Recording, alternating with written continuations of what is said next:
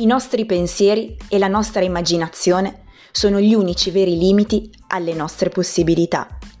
Horizon Sweet Marden. Abbiamo descritto nel primo episodio dedicato ai pensieri automatici cosa sono e da dove nascono.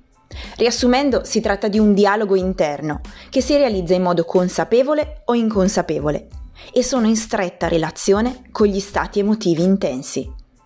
Sono fondati su distorsioni cognitive, cinque delle quali abbiamo già preso in esame. Proseguiamo il nostro viaggio esaminandone altre.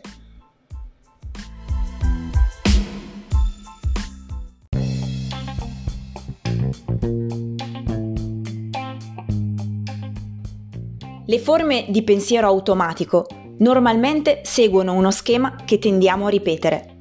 Producono pensieri distorti e deviati sulle realtà.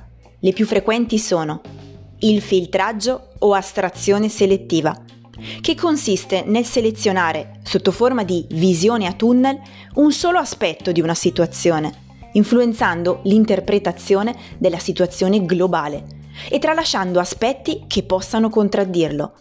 Si mette in risalto un semplice dettaglio.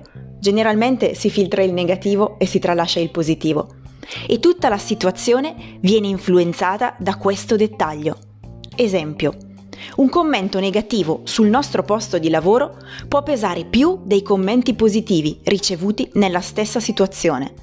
Per far fronte a questo genere di distorsione, le domande potenzianti che ci possiamo fare sono è realmente così?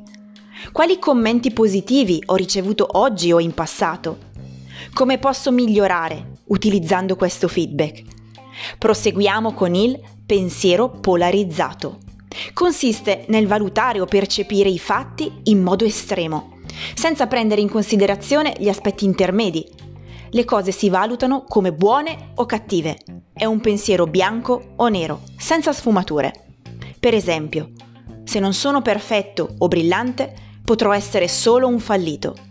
Per far fronte a questo pensiero conviene domandarsi, tra questi due estremi, quali sono i gradi intermedi? Incontriamo ora la sovrageneralizzazione. In questa distorsione si produce una conclusione generalizzata, a partire da un fatto semplice o da un solo elemento in evidenza.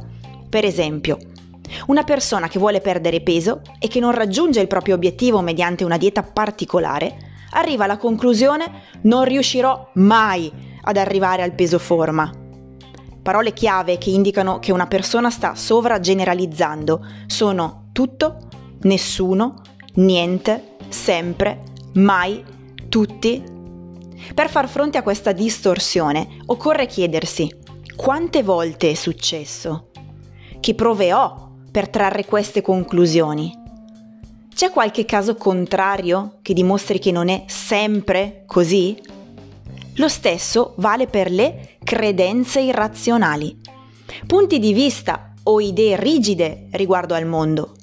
Queste idee sono di carattere assolutista, querelante e incriminante. Danno l'idea che le situazioni debbano assumere una forma prestabilita e concreta. In generale includono parole come sempre, mai, dovrebbe. Vediamo anche le etichette globali, che consistono nel dare un nome generale o etichetta a noi stessi o agli altri, utilizzando il verbo essere per designarla, producendo una visione del mondo e delle persone stereotipata, unidimensionale ed inflessibile. Le parole chiave sono sono un, è un, sono dei...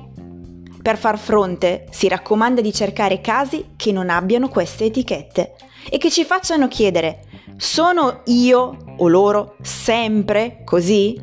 Ci sono aspetti che non coincidono con questa etichetta? Concludiamo con l'interpretazione del pensiero. Si riferisce alla tendenza ad interpretare i sentimenti e le intenzioni degli altri senza alcun fondamento. A volte queste interpretazioni si basano su un meccanismo chiamato proiettivo, che consiste cioè nell'assegnare agli altri i propri sentimenti e motivazioni, come se questi fossero simili a noi, dimenticando che nel bene e nel male siamo tutti diversi. Parole chiave di questa distorsione sono questo accade perché.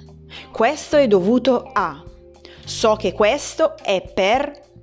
Per fronteggiarlo è necessario domandarsi quali prove ho per sostenere questo. Come posso verificare che questa supposizione è certa? In cosa lui o lei è diverso da me? Perciò, quale altro significato può avere per lui o lei? Hai riconosciuto alcuni dei tuoi pensieri automatici? Se vuoi continuare ad approfondire questo vasto argomento, ti invito a restare sintonizzato. Per oggi è tutto. Come sempre, ti auguro un buon esercizio ed una buona giornata.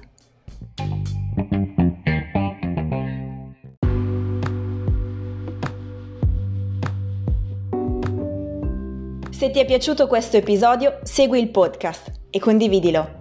Visita la mia pagina Facebook ed Instagram o scrivimi ad abituamarsi chiocciolagmail.com.